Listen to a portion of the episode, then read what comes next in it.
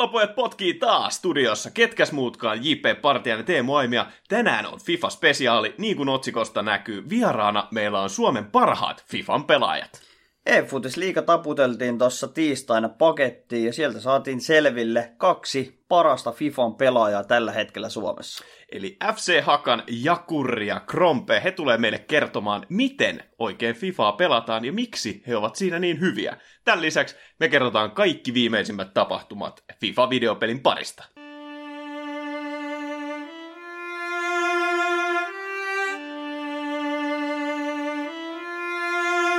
On kaksi asiaa, joita tosimies ei vaihda.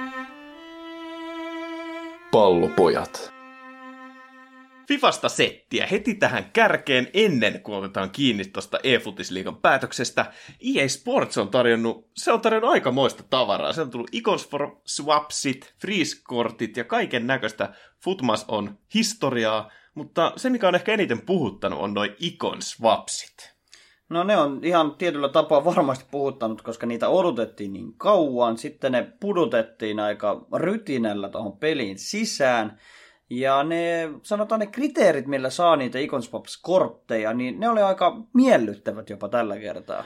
No, IEllä on varmasti joku koira tähän haudattuna, koska ne on todella helppo saada, pitää niitä friendly loungeja pelata, ja totta kai tämä kaikki käy järkeen nyt, kun miten rivalsia on kohdeltu, miten siinä on vaan se 30 peli, miten kaikki Foot Championsit ratkaisee siinä, niin kyllähän tämä on varmaan IEllä ollut jatkuvasti tiedossa, että he luo sinne oman tällaisen foot-friendly lounge, missä niitä pelataan, ja meillähän se, pelaajillehan se on hyvä, koska siellä ei ole mitään merkitystä voittaako vai häviääkö. Niin no pelaajat itse oikeastaan muodosti tämän helpoksi itselleen, että en mä usko, että EA ihan täysin tarkoituksella ainakaan tämmöistä porsaareikää on keksinyt, kun Footpinin käyttäjät aloitti tämmöiseen kampanjan, että otetaan nämä friendly-ottelut vaan Golden Goal-systeemille, eli se, joka tekee ekan maalin, niin voittaa sen ottelun. Et siinä pitää vaan tyynesti poistua ottelusta, jos sä päästät itse sen ekan maalin, ja tämä palvelee molempia pelaajia, koska ne ottelut on todella nopeita pelata, ja sillä joukkueella ei ole oikeastaan mitään väliä. Ja se on tuonut semmoista mukavaa mielenkiintoa näihin otteluihin. No toi on ihan hyvä pointti, että että kyllähän tuo IE oli suunnitellut tämän alusta asti, että näin se tulee menemään, että sinne luodaan se oma friendly lounge, mutta oliko he ottanut sitten huomioon, että maailman toksisin peliyhteisö, FIFAn pelaajat, kykenis yhteistyöhön, että et tehdään tällainen porsareikä Golden Goal, koska tämähän on ihan todella hyvä juttu, niin kuin sanoit, hyvät puolet siinä, että ei tarvitse pelata niitä täysiä otteluita, koska niillä ei ole mitään väliä. Ei vaikuta yhtään mihinkään. Mutta hauska nähdä sitten, että kun seuraavat Iconswaps-kortit tulee, niin tehdäänkö tähän joku poikkeus? Mä luulen, että sinne tehdään joku korjaus niin objektiveihin, koska nytkin otetaan esimerkiksi vaikka Serie A, me ei ole pystytty tekemään siitä hyvää joukkuetta itsellemme, ja siinä tarvi voittaa se kuusi ottelua kuitenkin, mutta se oli alle puoli tuntia, me oltiin tehty tämä objektiive, koska siellä kaikki pelaajat kunnioitti tätä sääntöä. Jos päästivät ekan maaliin, lähtivät menemään ja homma toimi todella nopeasti, että me ollaan saatu kasaan melkein kaikki mahdolliset Iconswaps-kortit, ja hyvin nopeassa ajassa. Ja se, miten se Iconswap siis toimii, niin teet tällaisia liigoilla maaleja, voittoja, niin silloin saat aina yhden Iconswaps tällaisen kortin, jonka sitten voi laittaa näihin SPC. Ja niitä on nyt ollut jaossa kahdeksan kappaletta. Kyllä vaan kahdeksan on. Nyt tulee yhteensä, niitä tulee seitsemän, äh, 18. Ja sitten näillä saa erilaisia kortteja. Voidaan käydä ne palkinnot läpi ja otetaan omat mielipiteet siitä, että mikä ehkä niistä on kannattavin. Eli, eli viime vuosina Iconswapsit on ollut sitä, että sieltä on saanut jonkun varman ikonin. On voinut grindata niin monta voittoa, että saa valita sitten sieltä sen oman lemppari pelaajan. Esimerkiksi viime vuonna jossain vaiheessa Litmanen taisi olla siellä se, se Prime Moments. Ja tota, tänä vuonna asiat on tehty vähän toisella tapaa, että siellä on näitä legendoja, mutta, mutta sitten on myöskin tullut tällaisia ikon päkkejä sekä sitten normipakkeja, tai siis päkkejä. Ja nämä kortit, varmat ikonit, mitä on tullut, niin nämä on ollut aika hyviä. No toisaalta hyviä, mutta aika mauttomia, sanotaan siihen potentiaaliin nähden. Että siellä on se helpoiten saatavilla oleva on Vidic, joka on kuitenkin Manchester United legendaarinen toppari, pidetään yhtenä maailman parhaimmista, ainakin valioliikassa pelanneista toppareista. Mutta itse pelissä ei varsinaisesti ehkä niin käyttökelpoinen kortti.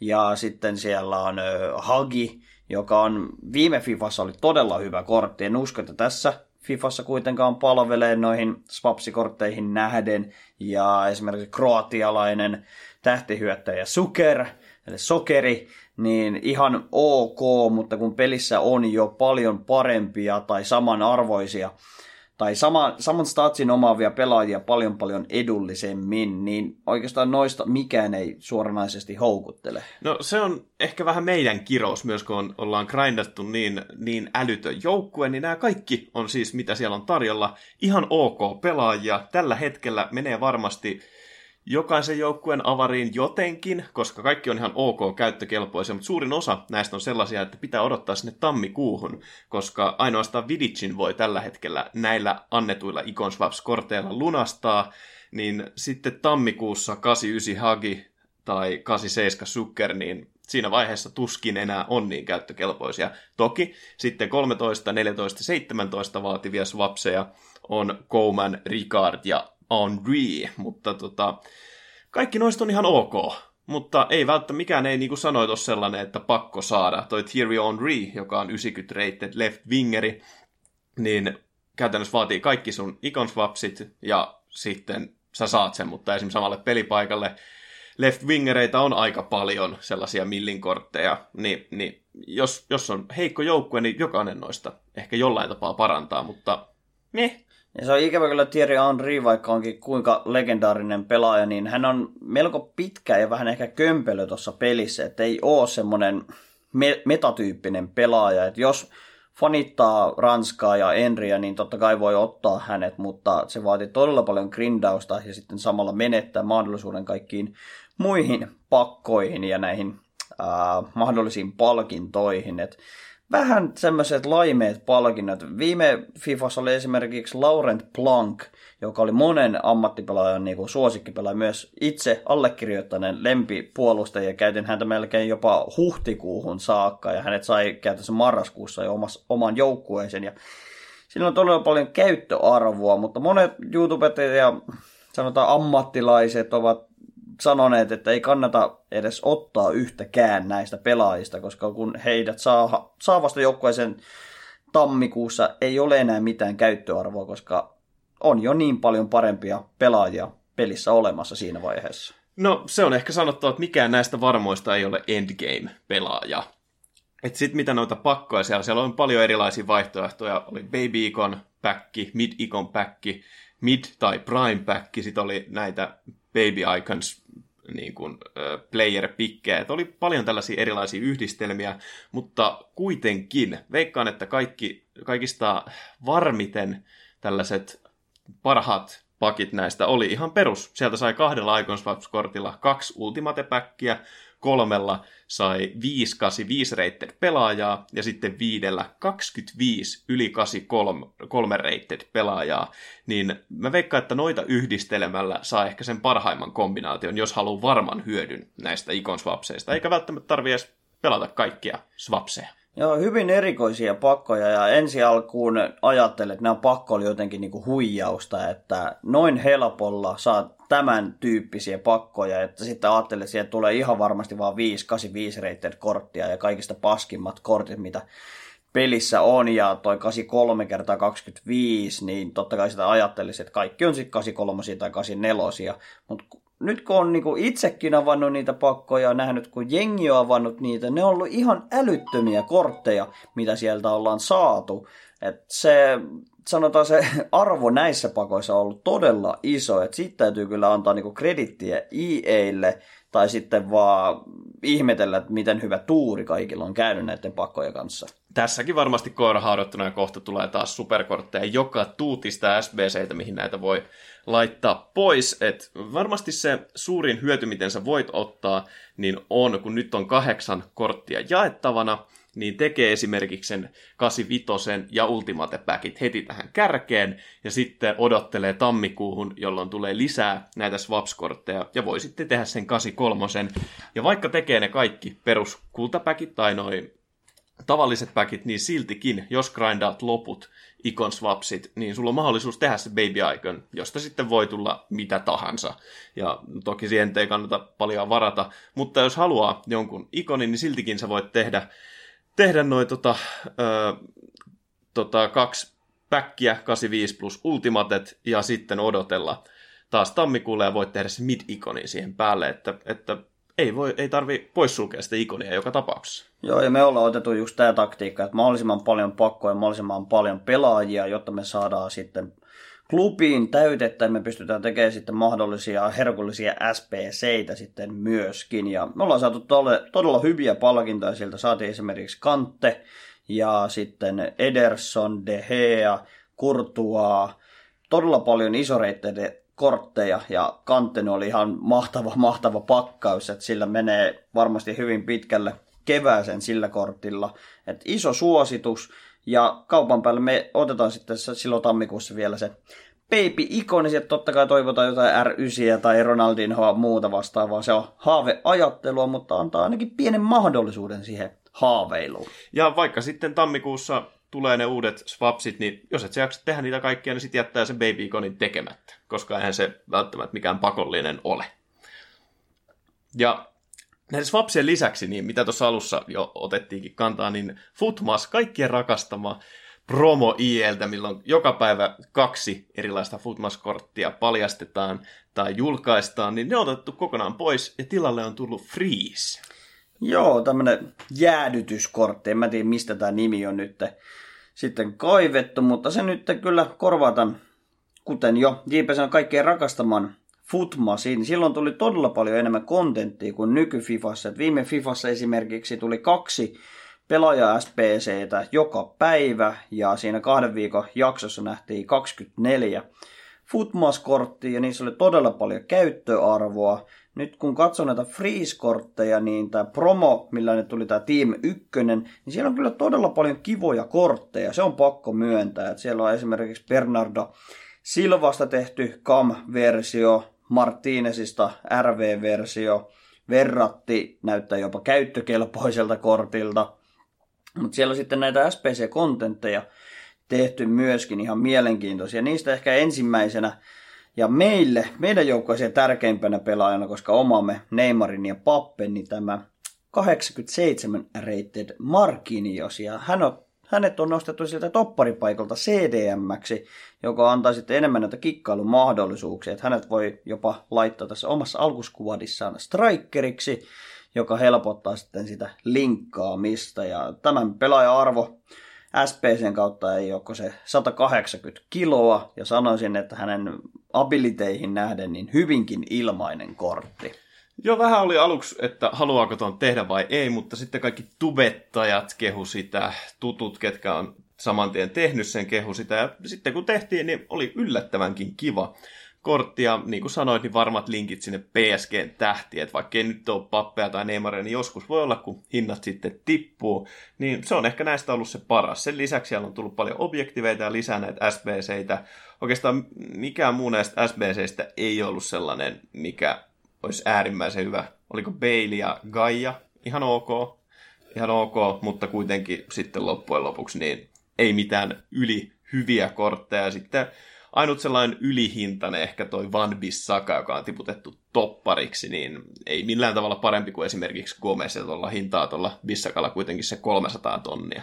Joo, melkein 3500 kiloa tuosta arvon pissakasta ja ei niinku minkään näköistä käyttöarvoa tässä pelissä, että hänen peissiä ollaan pudotettu, upgrade ei ole juurikaan minkäänlainen ja sen tilalle voi laittaa ihan tavallisen Gomezin, niin se korvaa samalla sen paikan. Ja Gomezinkin hinta on pudonnut noin 40 tonnin paikkeille, niin älkää missään nimessä tehkö tätä arvoa pissakaan. Jos nyt rokkaatte häntä ja arvostatte pelaajana, niin siltikin kyllä epäilisin useaan otteeseen hänen tekemistä. Ja tuossa mainitsikin Bailey ja Gaia, tämmöisiä nopeita, nopeita pelaajia sieltä Leverkusenin äijä ja Valencia äijä, toi Gaia aika ihmeellinen, että normaalisti vasen laitapuolustaja, nyt hänestä on tehty striker-kortti, keräsi aika paljon vihaa Futbin yhteisössä ja FIFA-yhteisössä, koska kaikki odottivat, että tämä olisi Adama Traore, sitä ei kuitenkaan tullut, mutta toi Gaia, ei sekään huonolta kortilta näytä, kun sille laittaa Hunterin,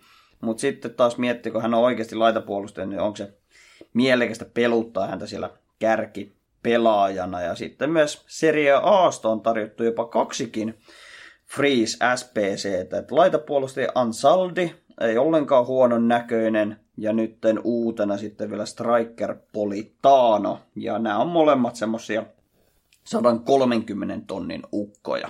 Ja ihan okoita. Siis jos rokkaa seriaata ja tarvii just tällaisen täsmähankinnan, niin mikä ettei. Sen lisäksi niin muitakin monsterikortteja sinne on julkaistu.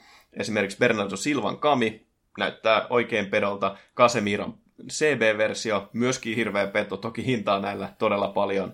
Ja sitten totta kai Mane, joka on laitettu strikeriksi, ja se on myös sellainen, onko puolitoista milliä, oho, vähän reilu kaksi milliä hinta, että, että tällaisia, niin kuin, että jos tykkää esim. Liverpoolisen, totta kai Mane olisi pakko saada myydä koko squadi, että sen saa, mutta sitten mielenkiintoinen, RV Lautaro Martínez, ja mikä siitä on tehty mielenkiintoiseksi, niin hänen parempaa jalkaa on vaihdettu. Että hän on tässä vasenjalkainen, vaikka normikortti on oikea.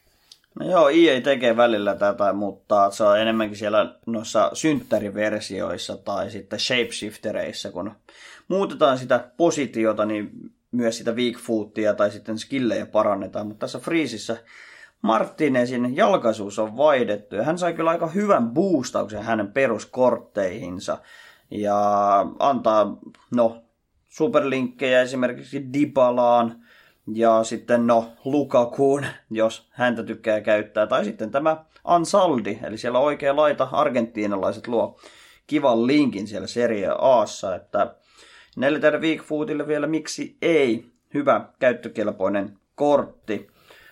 Objektive-puolella sinne laitettiin vanha kunnon Janik Bolasi. Joo, viime kaudella sai sieltä, pelasko Portugalissa sen jonkun mahdollisen upgrade-kortin tuosta Eurooppa-liigasta. Se ei saanut ainuttakaan upgradea, silloin oli tosi halpa, nyt tämän saa ilmaisiksi. Taitaa olla vieläkin 5-star skilleri, iso kokonen, mutta ei, ei niin hirveästi kuitenkaan loppujen lopuksi käytettiin sitä, mutta ihan hauskoja tällaisia kokeilukortteja. Taitaa nyt kuitenkin pelata jo paljon liigassa, niin saa yhdistettyäkin aika helposti.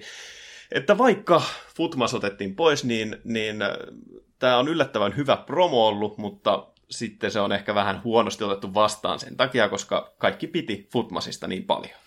Ja Janik Bolassin vanha valioliiga legenda sanotaan noin 10 vuoden takaa, ei ehkä ihan niin kauan sitten, mutta pelaa tällä hetkellä Evertonissa, mikä on mun mielestä aika yllättävää. En mä ole nähnyt sen minuuttiakaan kyllä pelaavan tällä no, kaudella. Että on vissi ollut Loukissa, jos oikein muistan. Tai se ennenkin pelata, pelata valioliigassa, pelasiko Sotonissa vai Southamptonissa vai missä pelasi, mutta ihan sama.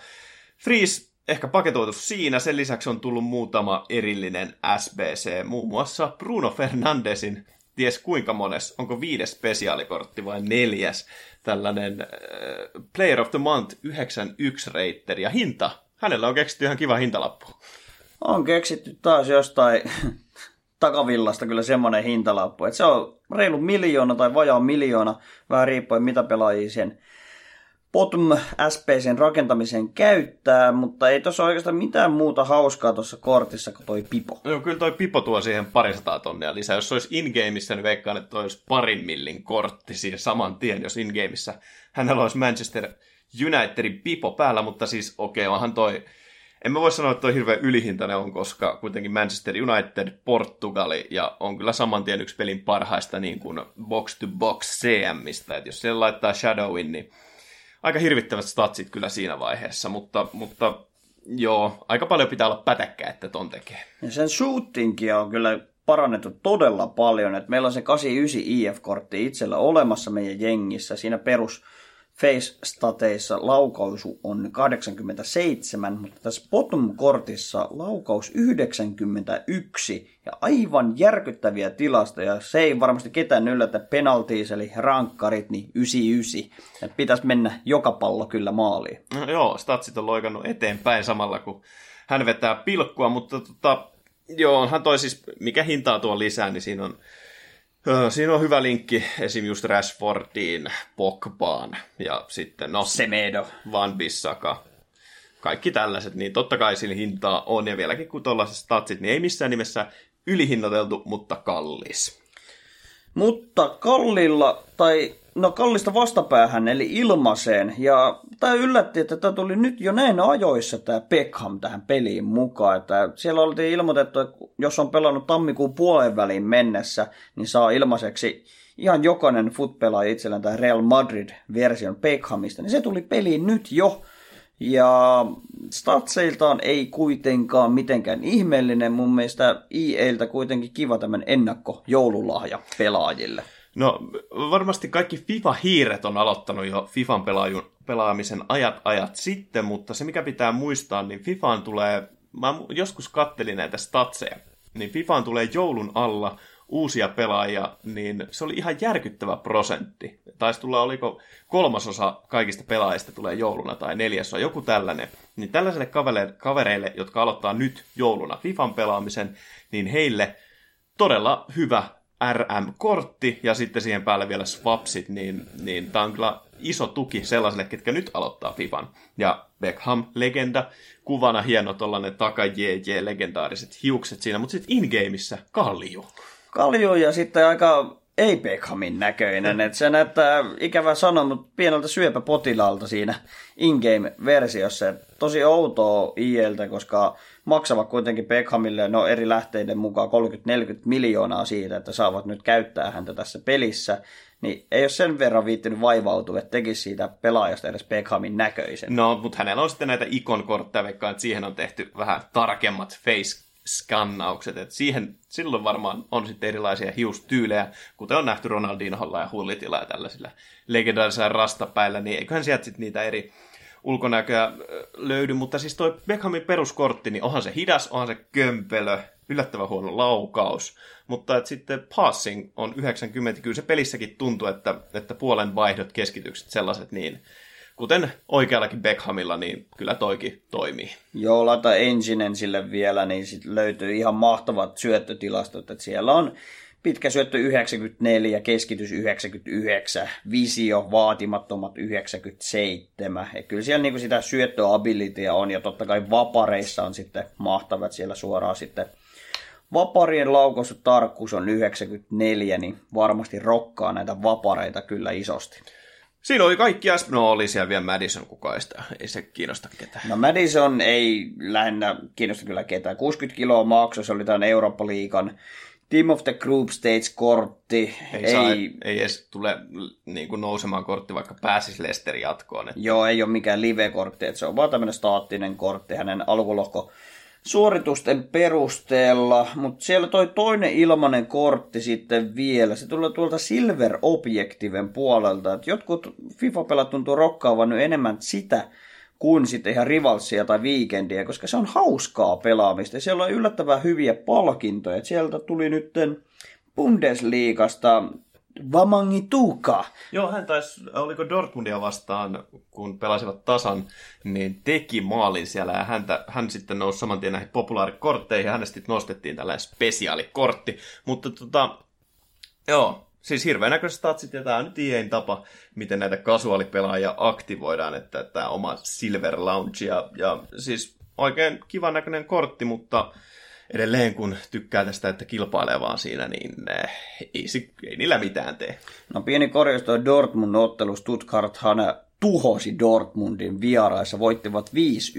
Ai se oli pari kierrosta, joo joo. Kyllä, kyllä, vieraissa ja nyt pelasivat tasan Union Berlinin kanssa, mutta on toi viidetä skills moveit kuitenkin tuolla Vamangin tuukalla, hänellä lyö finisherin, niin näyttää aika toimivalta kortilta, että en ihmettele, että ihmiset myös sitä tavoittelevat. Otetaan vielä kantaa tuohon nykyiseen Team of the Weekiin, Ai niin, eli Totvi, Totvi 12, se on julkaistu.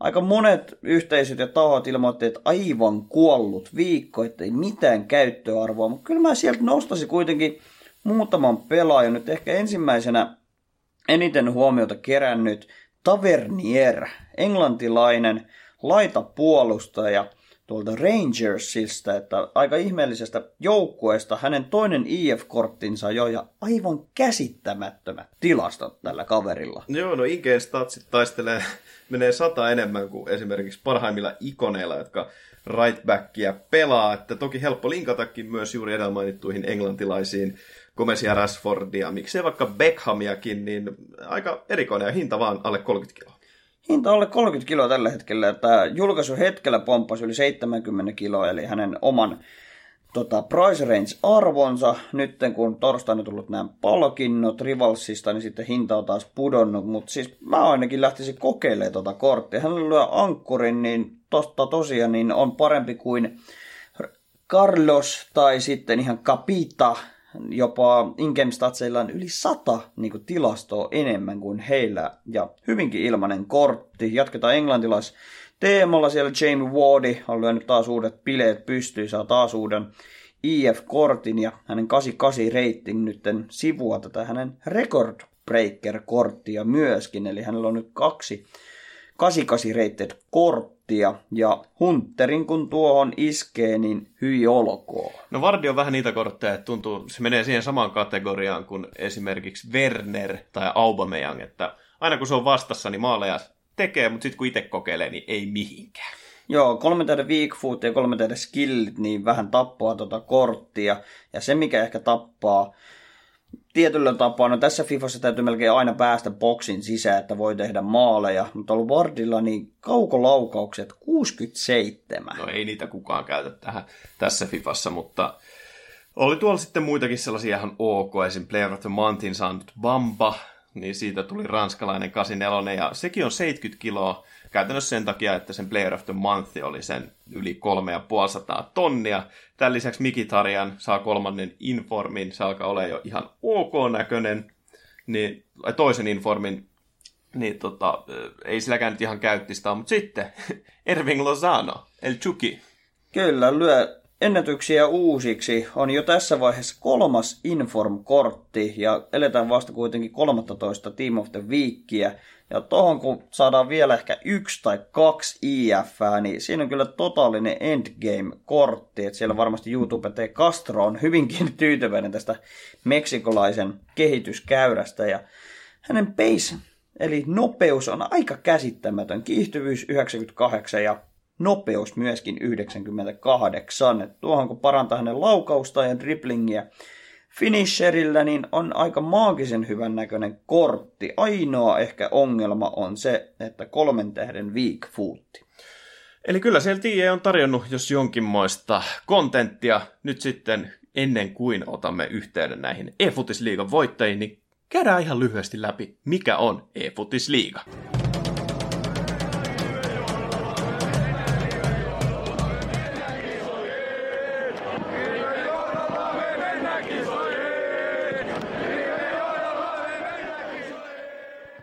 Pojat.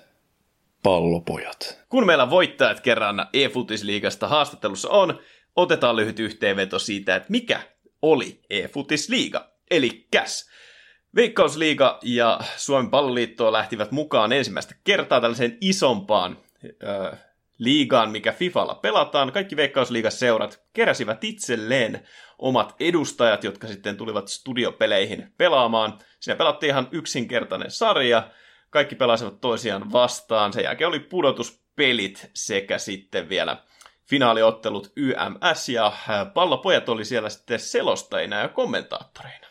Kaikki ottelut näytettiin Telian Maikkarin palveluilla ja sitten myöskin nämä finaalipudotuspelit sitten YouTuben kautta sitten suorana live-lähetyksenä. Ja tämä oli ensimmäistä kertaa tosiaan toteutettu tämmöinen ihan FIFA-liiga, että tämmöisiä ESPL-kappeja, turnausmuotoisia on ennenkin nähty, mutta tämä oli nyt tietyllä tapaa nyt avaus suomalaiseen e-urheilumaailmaan ja sen laajentamiseen, että Suomessa ollaan paljon niitetty mainetta CS ja muiden Overwatch-pelien puolella, mutta kyllä Suomessa osataan FIFAakin pelata. Siitä todella hyviä osoituksia nähtiin läpi e-futisliiga-kauden.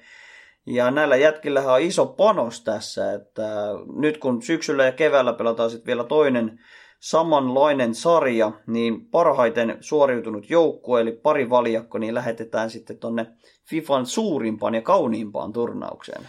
Eli Suomen parhaat pelaajat oli tässä turnauksessa mukana, nähtiin paras laatuista FIFAa, mitä Suomessa pystyy, ja oli myöskin meille erinomaiset kokemukset, oli hauskaa siellä kommentoida, olla selostajana, ja seurata tätä spektaakkelia paikan päältä.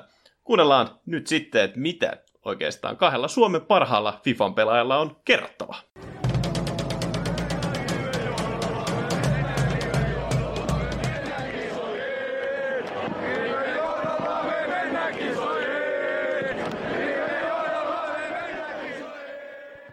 Pallo. Jokaisen pojan ensirakkaus. No niin, ei olla saatu studio-spesiaalijaksoa aikaiseksi, mutta kai tämä tälle etenäkin toimii. Ollaan saatu yhteys Suomen kahteen, ainakin yhdet parhaimmista FIFAn pelaajista.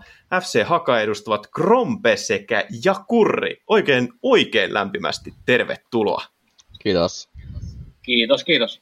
Te olitte e-futisliigan pitkän pitkän runkosarjan pudotuspelejä loppujen lopuksi finaalien voittajat, niin Suomessa ei ehkä tällaisia näin isoja liigoja vielä ole ollut, niin oliko tämä ainutlaatuinen kokemus teille?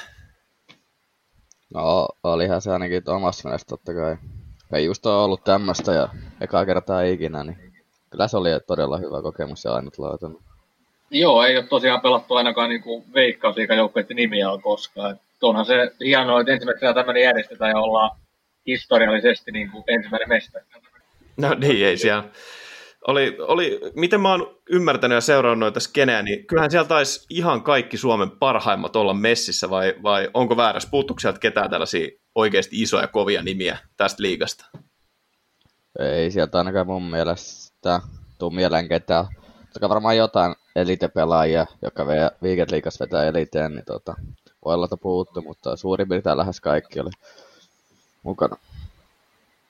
Joo, tosiaan kaikki, ketä viime vuoten, viime vuosina no, näitä Suomen turnauksia kiertänyt. Parhaimmat pelaajat oli kyllä mukana kaikki. Se on hyvä kuulla, eli kova tasoinen liika on ollut ja te nyt te selviydyitte mestariksi tässä syksyn liigassa. Ja, no Jakuri totesikin meille tuolla studiolla, että sä oot tätä peliä jo pelannut se 700 peliä. Se on aika, aika paljon tähän aikaan pelattu, niin ehkä tämmöinen mielenkiintoinen kysymys aika henkilökohtaisestikin itseä kiinnostava, niin minkälainen on teidän niin sanottu normipäivä? Et kuinka paljon te pelaatte niin sanottu päivässä tai viikossa tätä FIFAa? Mm, no sanotaan näin, että ehkä se alku, tota, ns. alkugrindi, tota, kun peli tulee, niin silloin palataan enemmän monta tuntia päivässä, mutta tota, nyt kun on tota, vähän tota, pelattu enemmän sinne alun, alun jälkeen, niin ehkä semmoinen muutama tunti päivässä joko riv- rivalsia, eli ykkösdivaria, tai sitten tota, reenipelejä jotain muita vastaan, että mutta totta kai sitten viikonloppu, kun tulee Weekend League, niin silloin tota enemmän, että välillä mä pelaan kahdella konsolilla, eli 60 peliä yhteensä, ja välillä sitten pelaa vaan Xboxilla, eli 30 peliä. Sanoit tuossa, että pelaat jopa kahdella eri konsolilla Weekend Leaguea, niin pelaatko niinku kaksi kertaa boksilla, vai onko toinen boksilla toinen pleikkarilla, vai miten sä se itse toteutat? Joo, toinen on boksilla ja toinen pleikalla, että se on hyvä pelaa ihan varmuudeksi turnauksien varalta. Jos tulee jotain pienempiä turnauksia, niin siellä jonkunlainen joukkueessa pleikalla löytyy myös. No toi on ihan hyvää takti, taktikointia kyllä tietyllä tapaa valmistautumista tulevaa varten. Osaatko sä sanoa, että onko niin lähtökohtaisesti boksilla vai pleikkarilla ne isommat turnaukset? No siis molemmillahan on tuota, ne EAN järjestämät turnaukset, eli ne isoimmat tota, että sinne pitää olla tota, Wood Verified pelaaja, eli pitää saada se, no Xboxilla riittää, että saa kerran sen 27 voittoa, että pääsee niihin karsintoihin mukaan. Ja samassa Playcall pitää saada vähän enemmän voittoja, niin tota, koska siellä on enemmän pelaajia. Mutta ne on ne tota, isoimmat turnaukset, mitä sitten järjestää, eli ne karsinnat niihin EA-turnauksiin. Eli voidaanko sanoa, että Pleikkarin puolella on kuitenkin se kovempi taso versus Xbox? Ei, kyllä mä sanoisin, että tuota, Xboxin noin parhaat pelaajat on parempia kuin tuota, Playkan tuota, parhaimmat, mutta sitten tuota, kuitenkin Playkalla on enemmän pelaajia. Qualiferit on vähän isompia, että siellä oli se maksimimäärä pelaajia oli se 1024 ja se tuli Playkalla täyteen ja Boxilla oli se, oliko se joku 700, mitä oli Xboxilla, että siellä vähän vähemmän porukkaa vaan. Okei, toi on ihan mielenkiintoista dataa kyllä ei ole tuommoista ollut tiedossa, että miten sinne noin karsinnat toimii. Ja tosiaan kun Pleikkarilla se isoin massa kuitenkin on, niin siinähän täällä Suomessa tämä ensimmäinen e-futisliiga järjestettiin, mutta no, teillä on noita turnauksia ollut aika paljon sitten ulkomailla ja sanoitte, että teillä on nytten toi E-World Cupin tota, kisat tulos eteen, niin onko sinulla niin kalenteriin laitettu, että millä, milloin tulee nämä kaikista isoimmat turnaukset ja miten sä lähdet niihin valmistautumaan? No siis, isoimmat turnaukset on just nämä AI-järjestämät karsinnat, tuota, olisiko niitä 4 vai 6, 4-6 vuodessa on tuohon niihin ei anna näissä Food Champions kuppeja. Totta kai tänä vuonna, just ton koronan takia, on kaikki etänä ne turnaukset, eli ne on lähinnä vaan karsinat joka vuosi, josta saa pisteitä noihin, sit niihin playoffeihin, et, koska se E-World Cup playoffeihin. Ja sitten tota, kai tää nyt on tää, mitä me alkaa tänäänkin, tota, toi E-Club World Cup, eli me mennään hakaa edustamaan sinne, ja siellä on tota, se, se ei kuulu siihen AI-järjestämään, mutta se on kuitenkin kanssa aika iso turnaus. Että siellä on tosi monta joukkuetta mukana. Saatiin ja Kurrikin takaisin linjoille. Tästä keskusteltiin siitä, että kun kuitenkin näitä turnauksia teillä on aika paljon, niin millä tavalla te lähdette valmistautumaan, kun tiedätte, että tulee näitä E-Club World Cupia tai mitä tahansa näitä isompia turnauksia, niin miten te lähdette prosessoimaan kohti niitä? No tuota, sanotaanko näin, että ehkä ei välttämättä pelaa enemmän, mutta koittaa aina keskittyä, kun pelaa. Et jos pelaa näitä division just rivals-otteluita vaikka, niin koittaa vähän keskittyä siihen pelaamiseen ja koittaa pelata niin kuin hyvin. Eikä vaan niin, että on paikalla, mutta ei niin tosissaan. Et koittaa just niin kuin voittaa joka peli ja keskittyä omaan pelaamiseen. Et ei siinä mitään muita tippuja, sitä kautta. Ja tuossa aikaisemmin juteltiin niistä pelimääristä, niin sä oot Jakurri aika vahvasti meritoitunut myös tuolla NRin puolella, niin miten sulla menee sitten, että kumpaan sä keskityt enemmän vai oot sä nyt ihan täysin FIFAan, kun on, on tullut menestystä nyt sitä kautta? No sanotaanko näin, että FIFA pelaa paljon enemmän. NHL mä en edes niinku pelaa yksi vastaan yksi pelimuoto ollenkaan melkein, että siellä me pelataan niin kuin 6 vastaan 6 eliteliikaa, että kyllä mä sielläkin niin kuin päivittäin melkein tunni kaksi on aina pelaamassa ja meillä on viikoittain pelejä myös. Että kyllä mä sielläkin oon, mutta niin kuin keskityn enemmän FIFAan näihin yksi vastaan yksi puolen peleihin. Tuntuu, että teillä tuntuu olevan näitä pelejä ja turnauksia koko ajan, että onko teillä semmoista välijaksoa lainkaan olemassa niin vuoden kiertokulussa vai tuleeko koko ajan sitten vaan jatkuvalla syödöllä näitä pelejä ja turnauksia. Se on koko ajan tietyllä tapaa jatkuvaa valmistautumista.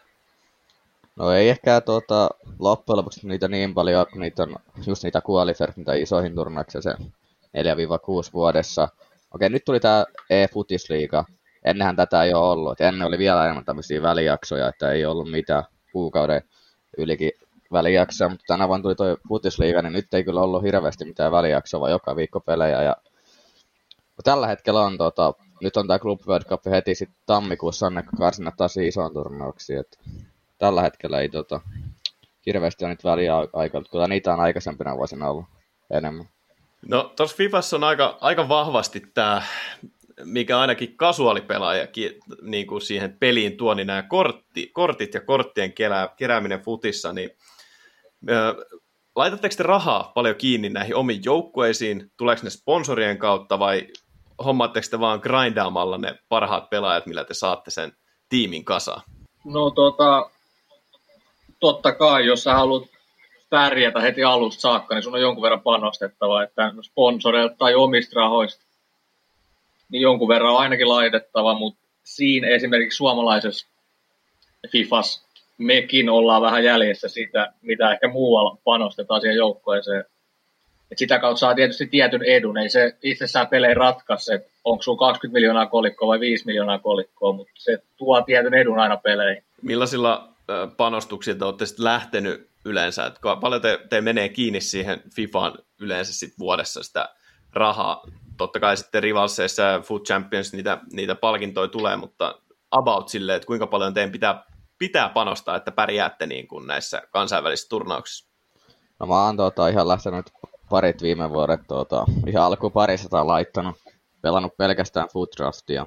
Ja totta sillä kun voittaa lähes jokaisen food draftin kuitenkin, niin sieltä saa kuitenkin aika hyvin tota, kolikoit takas pidemmällä kaavalla, mutta tota, se on vähän, että ei kyllä jää noissa qualifiereissa isoissa turnauksissa, niin joka kerta lähes vastustajalla on parempi joukko kuin siellä annas ulkomailla ne e-sports-joukkueet ja tuota, ihan jalkapallojoukkuetkin laittaa paria tonnia, että ne pelaajat saa kunnon joukkoa sinne, niin kyllä siellä ollaan vähän jäljessä noissa kualifiereissä.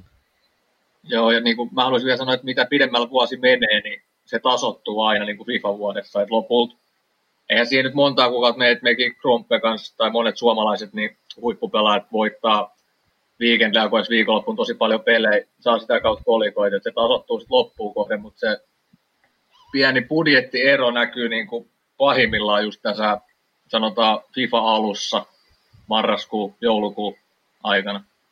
Joo, eli eti alussa iso panostus siihen joukkueeseen, että saa se toiminnan niin sanotusti käyntiin, ja se on ihan ymmärrettävää, että se on pakko, pakko siinä alussa grindata, että pystyy lähteä sitten heti kilpailullisesti pelaamaan, niin tota, vähän ehkä boksin ulkopuolelta kysymys, mutta miten teidän porukat tai vanhemmat on niin suhtautunut tähän teidän pelaamiseen? Onko ne ollut tosi tukevia, ymmärtäväisiä vai mi- millaisella ajatusmaailmalla he on tätä teidän toimintaa seurannut? No, alussa oli mulla ainakin vähän silleen, että joskin Joona sun pelaa vähän vähemmän ja teet jotain muuta välillä. Totta kai mä teenkin muuta, mutta kuitenkin sillä että vähän kyseenalaisti. Sitten kun mä aloin käymään noissa turnauksissa oikeasti voittamaan siellä, niin mä muistan, että mä pärjäänkin tässä.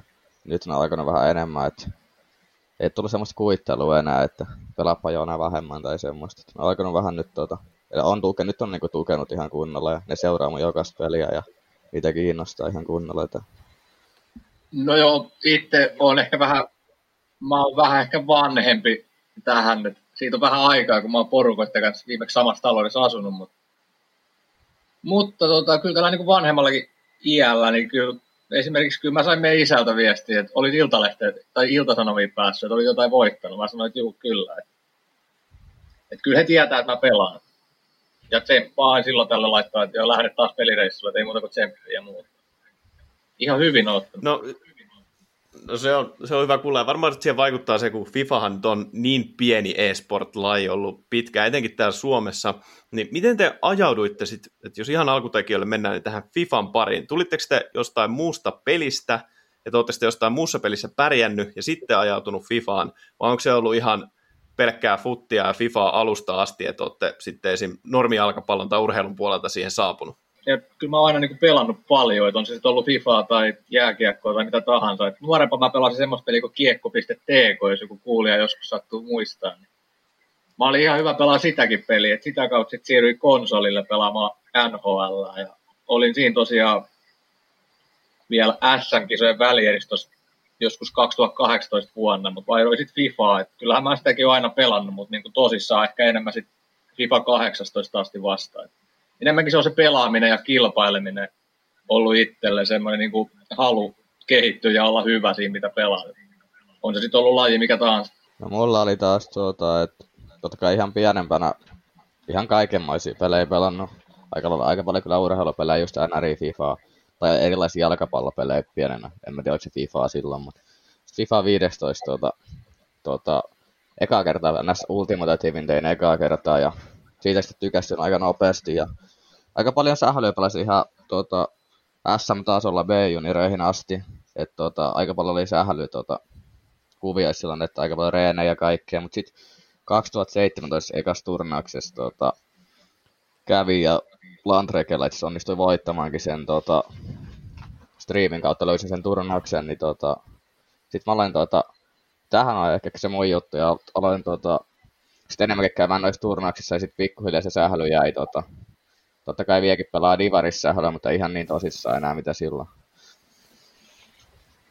Joo, toi toimikin hyvän aasinsiltana seuraavaa kysymykseen. Molemmat jätkät sanoneet, että useampi tunti päivästä kuluu niin pelatessa ja pelien äärellä ja harjoitellessa, niin mitä muuta teidän päivään kuuluu? Että, no Krompe sanoikin, että Divarissa säpää tulee pelattua, mutta mitä muuta niin teidän niin sanottu normipäivään sit kuuluu sen pelaamisen lisäksi? No, mitä siihen, että joskus pitäisi noita kouluopintojakin saada eteenpäin liiketaloudessa, mutta tota, niitä vähän ja totta kai kaikkea muutakin urheiluseuraamista, että mä seuraan tosi paljon kaikkea. Oli melkein laji kuin laji, niin mä tykkään katsoa, että paljon tulee seurattu urheilua ja ei mitään sit kesäsin pelaan vielä jalkapalloa, joskus on pelannut enemmän tosissaankin, mutta nyt vähän alemmista ivareissa, mutta niitä semmoinen pari kertaa viikossa ja muutakin urheilu aika paljon, mitä kerkee. Aika urheilupainotteissa kuitenkin on.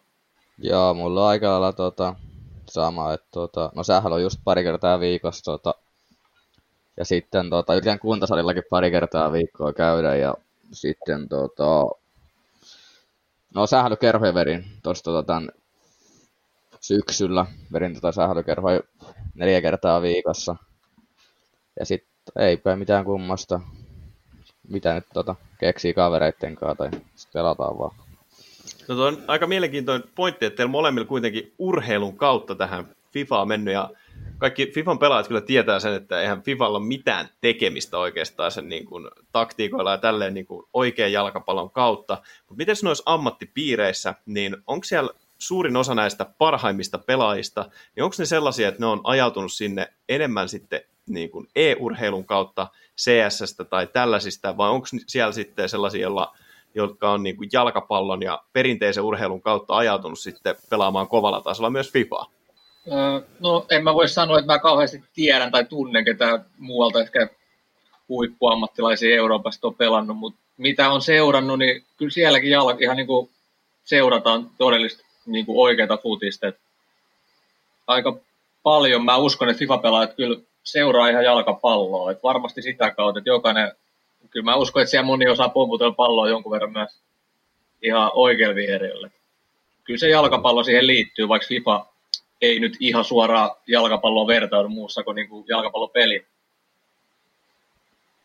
Joo, en mäkään usko, että se tulee mistään tästä toisesta lajista siirrytään FIFAa vaan yhtäkkiä, vaan ihan tota, tykätty pelaa FIFAa jo vähän pidemmän aikaa.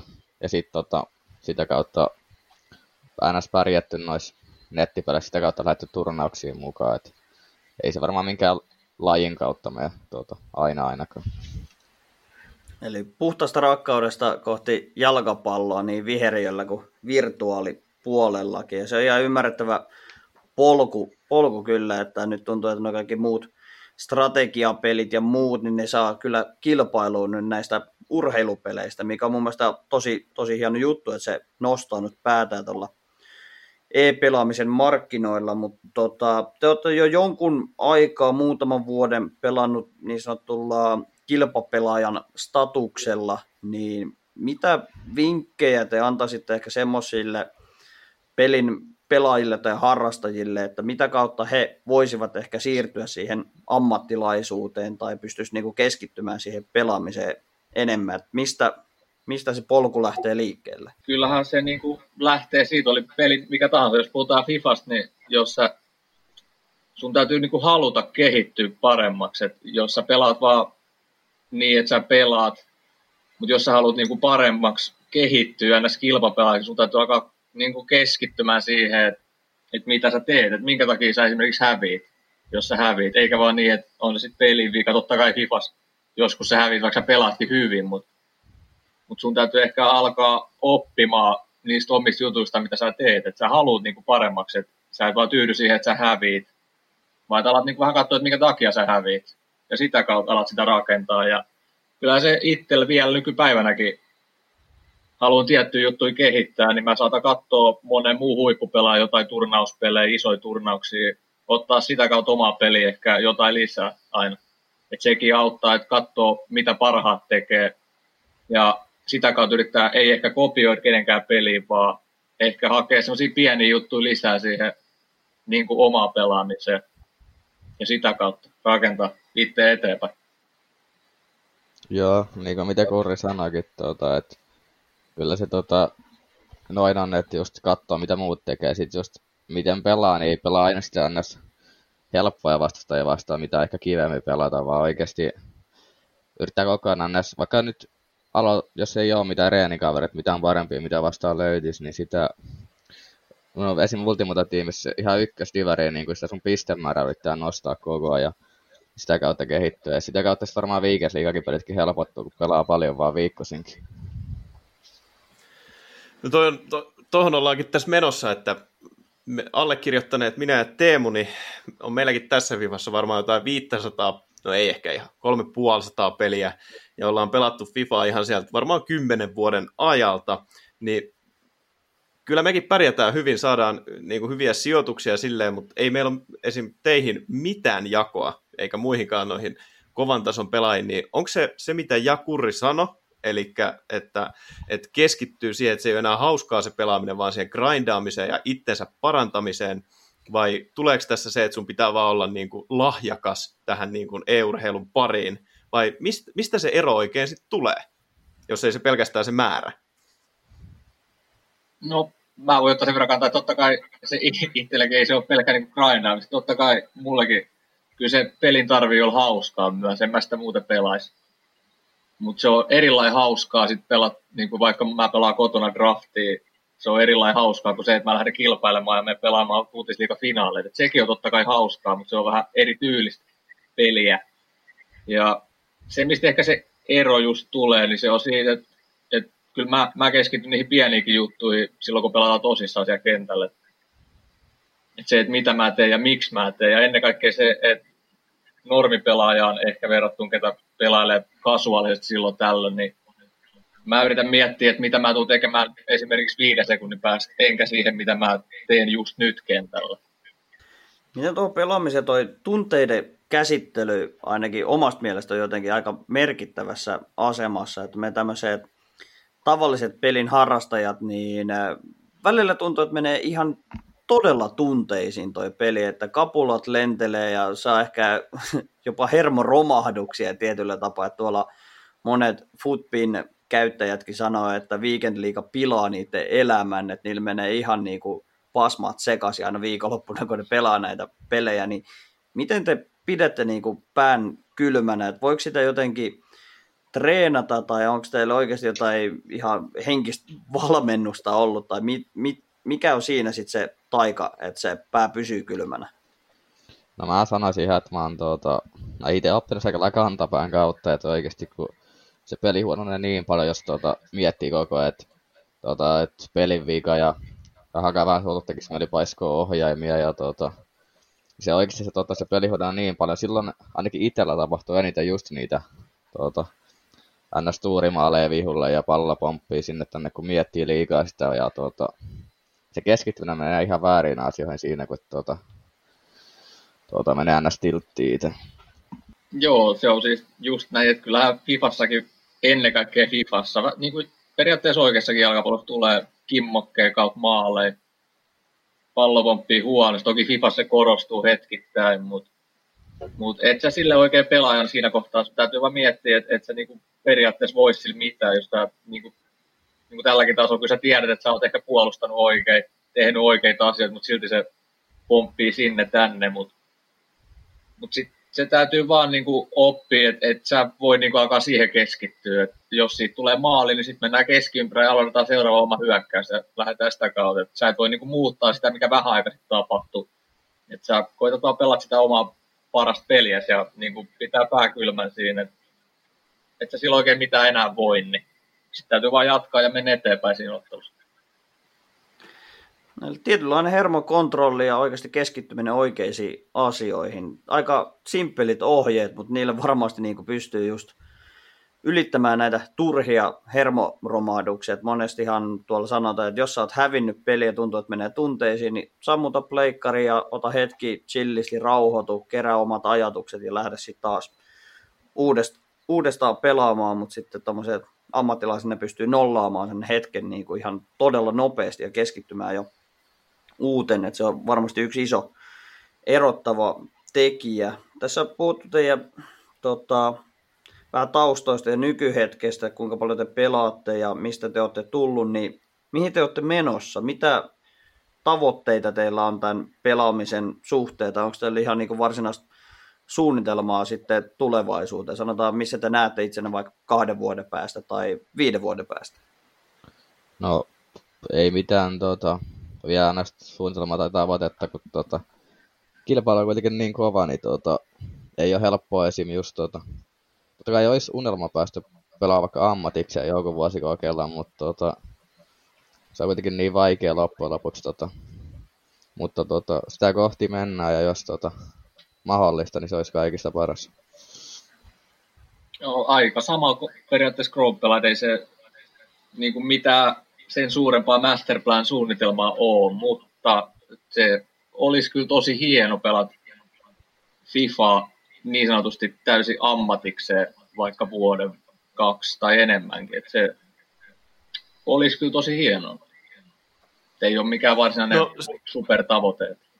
Joo, no tuohon just se, että tämä e-futisliikahan tuli aika erinomaiseen paikkaan, kun se ehkä tarkoituksenakin koko projektilla, konseptilla oli tuoda FIFA vähän isommin esille, ja se oli just Veikkausliikankin puolelta mahtavaa, että lähtivät tähän mukaan, mutta millainen kokemus tämä oli, koska ei Suomessa ole ihan hirveästi ollut tällaisia televisioituja, kuvattuja, ohjattuja FIFA-turnauksia, niin, niin se kun teillä oli ensimmäiset lähetykset ja vedet, joudutte studiolle tulee kameroiden eteen, niin millaista se oli? Oliko se, pilasko se peliä, jouduitteko te ihan eri tavalla keskittyä siihen vai ihan kokonaisuutena, niin millainen tämä kausi teille oli?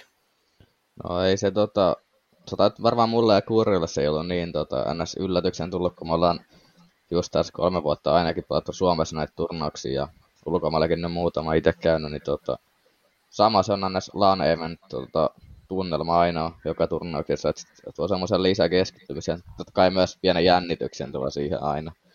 Totta kai on, aina se on kivempaa, se on mun mielestä, minkä takia tämä peli reenataan niin paljon ja pelataan paljon, että pääsee just pelaan just tuommoisiin studiopeleihin ja LAN-eventteihin, eli offline-eventteihin, niin tota, se on mun mielestä paras asia koko Fifassa. Samaa mieltä siitä, että kyllä niin kuin e-sports ja FIFA e-sports ja ylipäätään kaikki e-sports, niin mun mielestä on parhaimmillaan just näissä studio-olosuhteissa, missä pelataan niin kuin vasta ja vasta läheltä ja on ehkä se joukkueen kaveri heittää yläfemmat maalin jälkeen ja muuta, että se kuuluu siihen lajiin kyllä. Ja totta kai olen ennenkin pelannut tämmöisissä studiolan olosuhteissa, että sinällään ei tuonut mitään erityistä jännitystä sen kautta, mutta totta kai ehkä siinä, että nyt sä niin edustat veikkausliika seuraa, niin se oli hienoa ja se toi semmoisen ekstra latauksen ainakin itselle. Toi on, toi on hyvä kuulla, että tuotte tuommoiseen korostuksen siihen käytännössä kuitenkin siihen yhteisöllisyyteen ja sosiaalisuuteen, että just heittää yläfemman kaverin kanssa hieno suorituksen, hieno maalin jälkeen, että monesti varmasti ihmiset ajattelee, että yksin pelataan vaan kotona, tuijotetaan sitä näyttöä ja ruutua useamman tunnin päivässä, mutta se on kuitenkin yllättävän sosiaalista ja yhteisöllistä toimintaa, ja nyt varmasti korona-aikana nyt etäyhteydet vielä säilyy jonkun aikaa ja ne paranee koko ajan, niin miten te näette tämän pelaamisen tulevaisuuden, että tuleeko etäyhteydet entisestään kasvaamaan ja luomaan oikeastaan parempia mahdollisuuksia sitten tähän e-urheilun toiminnan kasvamiseen ja samalla niin tämmöiset isot turnaukset ja tapahtumat, niin näettekö ne tulee vaan tulevaisuudessa kasvamaan entisestään? No mä sanoisin, että tuota, kyllä se on tuota, kyllä nuo NS eSports-turnaukset tuota, pitäisi olla ihan niinku offline-muodossa, eli mennään paikan päälle pelaamaan just tuota, että varmaan sponsorillekin vähän parempi kuin, että pelataan netin kautta tuolla ja tuota, Joo, mä oon sitä mieltä, että kyllä ne pitäisi tota, varmaan alkaa turnaukset isonee pikkuhiljaa, mutta kunhan pääsis nyt vielä paikan päälle pelaakin, aina, ainakin isot turnaukset, niin se olisi mun mielestä paras vaihtoehto. Kyllä vaikka niin just nyt valitettavan korona-aikan on vähentynyt niin kuin kaikki studiopelit näistä e-urheiluista, on laji CS tai FIFA, mutta kyllä mä uskon, että tulevaisuudessa koko aika e-sports on kasvanut tosi paljon ja ne niin kuin itse päätapahtumat, sit kun päästään pelaamaan niin kuin paikan päälle, niin ne on vaan kasvamaan päin. En mä usko mitään syytä, että miksi ne ei vaan tulisi isommaksi ja isommaksi tästä eteenkin päin, kunhan meidän rajoitukset täältä Suomesta ja maailmalta vähän laskee ja muuta.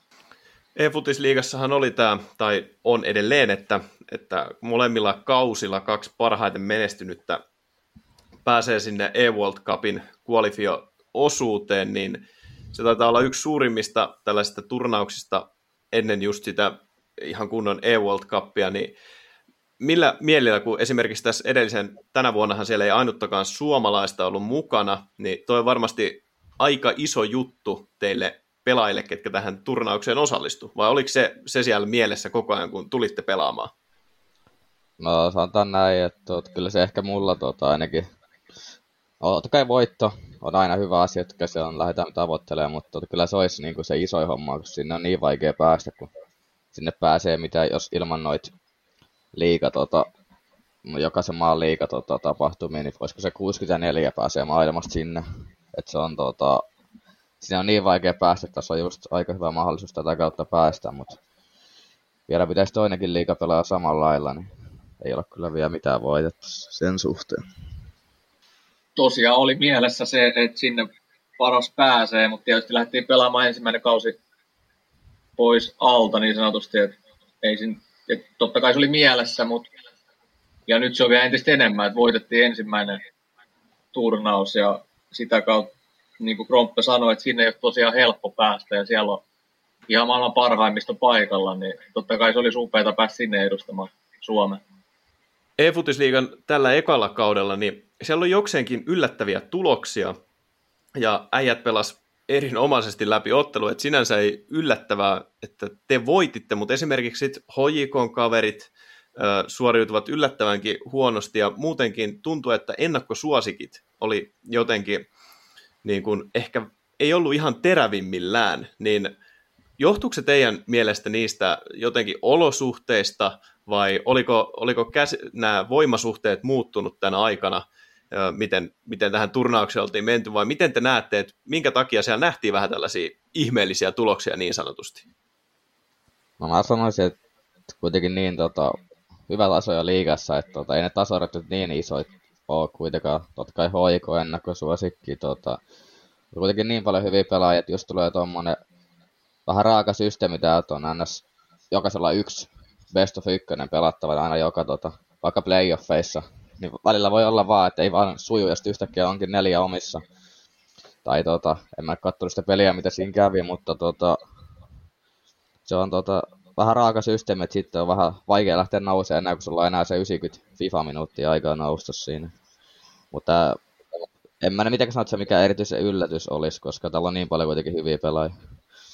Joo, kyllä mun täytyy taas kompata Krompe, kyllä niin kuin, vaikka nyt HJK ehkä oli ennakkosuosikki, mutta kyllä mä näkisin ihan yhtä lailla, että me oltiin ennakkosuosikkeja ehkä menemään pitkälle, samoin kuin SJK, ja me ja SJK oltiin kyllä finaalipeleissä korttiin toisemme. Se oli hyvä tasoinen peli, ja me voitettiin se HJK putoamisesta sen verran, että niin kuin Krompe sanoi tosiaan, niin ei se tarvi kauhean pitkään on huono hetki, ehkä yksi huono peli, niin sen jälkeen sä oot jo tosi niin kuin ahdingossa, että jos sä päästät muutaman maalista kolmas, neljäs, niin sulla on äkkiä kirittävää siinä, että ei se tarvitse tosiaan se yhden huono peli ja vastustaja on kuitenkin hyvä. Ja jos hänellä on hyvä päivä, niin se on äkkiä ongelma ja ulkon turnaukset. Tuo on kyllä hyvä pointti toi systeemi, että varsinkin kun on se joukkue kaveri, että kaikki ei ole itsestä kiinni. Miten sitten kun tuo seuraava kausi tulee eteen, te olette varmasti jonkinlaisen ennakkosuosikin-aseman lunastanut, ja varmasti sinne paineet entisestään kasvaa, kun tietää, että se E-World Cupin paikka siellä takaraivossa hämöttää, niin miten te lähdette tuohon seuraavaa kautta kohti, että se on sitten pidemmällä keväällä, peliin on tullut jo muutoksia, varmasti voimasuhteetkin on muuttunut sinne, niin miten te lähdette siihen varautumaan? Pelaatteko te yhä enemmän sitten, kun se turnaus tulee eteen, vai, vai osaatteko te nyt jotenkin varautua niihin studiopeleihin sitten eri tavalla? No ei nyt varmaan mitään erityistä muistusta kaikista lähempänä. Nyt ei varmaan hirveästi tule noilla akkoon teillä pelattua, millä pelattiin tota liikaa, koska ei me nyt pata muuta kuin sitä Suomen liigaa niillä. Että tota, varmasti lähempänä, kun se kausi tulee. En nyt jos päivämäärä itse vielä tiedä, milloin se on, mutta tota, sillä varmaan lähempänä olla treenipelejä noilla akkoon teille enemmän. Ja totta kai vähän tota, no ei mitään, pelaa paljon turnauspelejä, niin aika saman tuntumaan saa kuin siinä studiopelit, noin turnauspelit. Että aina pienen painealla pitää on pystyä pelaamaan. Joo, ei tosiaan varmaan olemaan mitään sinällään erikoista valmistautumista. Pitkin vuotta pelataan ja peli tietysti muuttuu usein samalla, mutta sitten täytyy pystyä mu- mukauttamaan itse tai ittees niin kuin siinä samalla, kun peli muuttuu. Et ei, ja mitä lähemmäs turnaus tulee, niin sitten aletaan ehkä käyttää just näitä akkontteja, taas sitä kautta kokeilee eri pelaajia, millä pelaa sitten studioille muualla. Et. Ja kyllä meillä niin kuin hyvä fiilis ja itseluottamus on mennä, mutta ei me niin kuin, täällä ensimmäisen sarjavoiton, niin kuin mä aikaisemmin muualle jossain sanoin, että ei me tule täällä saamaan yhtään voittoa. Että taas tarvii ottaa ne voitot ja tehdä ne tarvittavat maalit ja pelat hyvin seuraavassakin turnauksessa. Sitä kautta eteenpäin. Ja noihin studio-olosuhteisiin ne on aina vähän erilaiset kotona omalta näytöltä, omalta tuolilta yksin. Et me oltiin siinä aluksi ehkä vähän huono ensimmäisen runkosarjan studioaikana, että taidettiin saada yksi piste, mutta mitä pidemmällä mentiin, niin puolivälierät meni aika hienosti ja kaikki tietää, miten välierit ja finaali meni. Et kyllä me osataan siellä pelata. Täytyy jatkaa vaan siitä. Tietyllä tapaa täytyy pystyä nollaamaan nyt tämä syksy ja suuntaamaan katseet sitten sinne kevään toista e-futisliiga kautta ja sitten sitä kautta lähtee perusgrindauksella sitten taas vetämään itseään sinne kohti kärkipaikkoja ja toivottavasti pudotuspelien kautta sitten kärkisijoja kohti, että toivotaan omasta puolesta isosti tsemppiä jätkille, loistavaa joulun odotusta vuoden vaihdetta. Fifassa tapahtuu tällä hetkellä aika paljon eri promotapahtumien muodossa, mutta äijät varmasti keskittyy siihen olennaiseen, eli kilpapelaamiseen ja itsensä kehittämiseen. Kiitoksia tästä vierailusta ja niin kuin Teemu sanoi, tosi paljon tsemppiä ja me nähdään taas ensi kaudella. Kiitos. Kiitoksia paljon. Ollaan taas yhteyksissä. Morjens.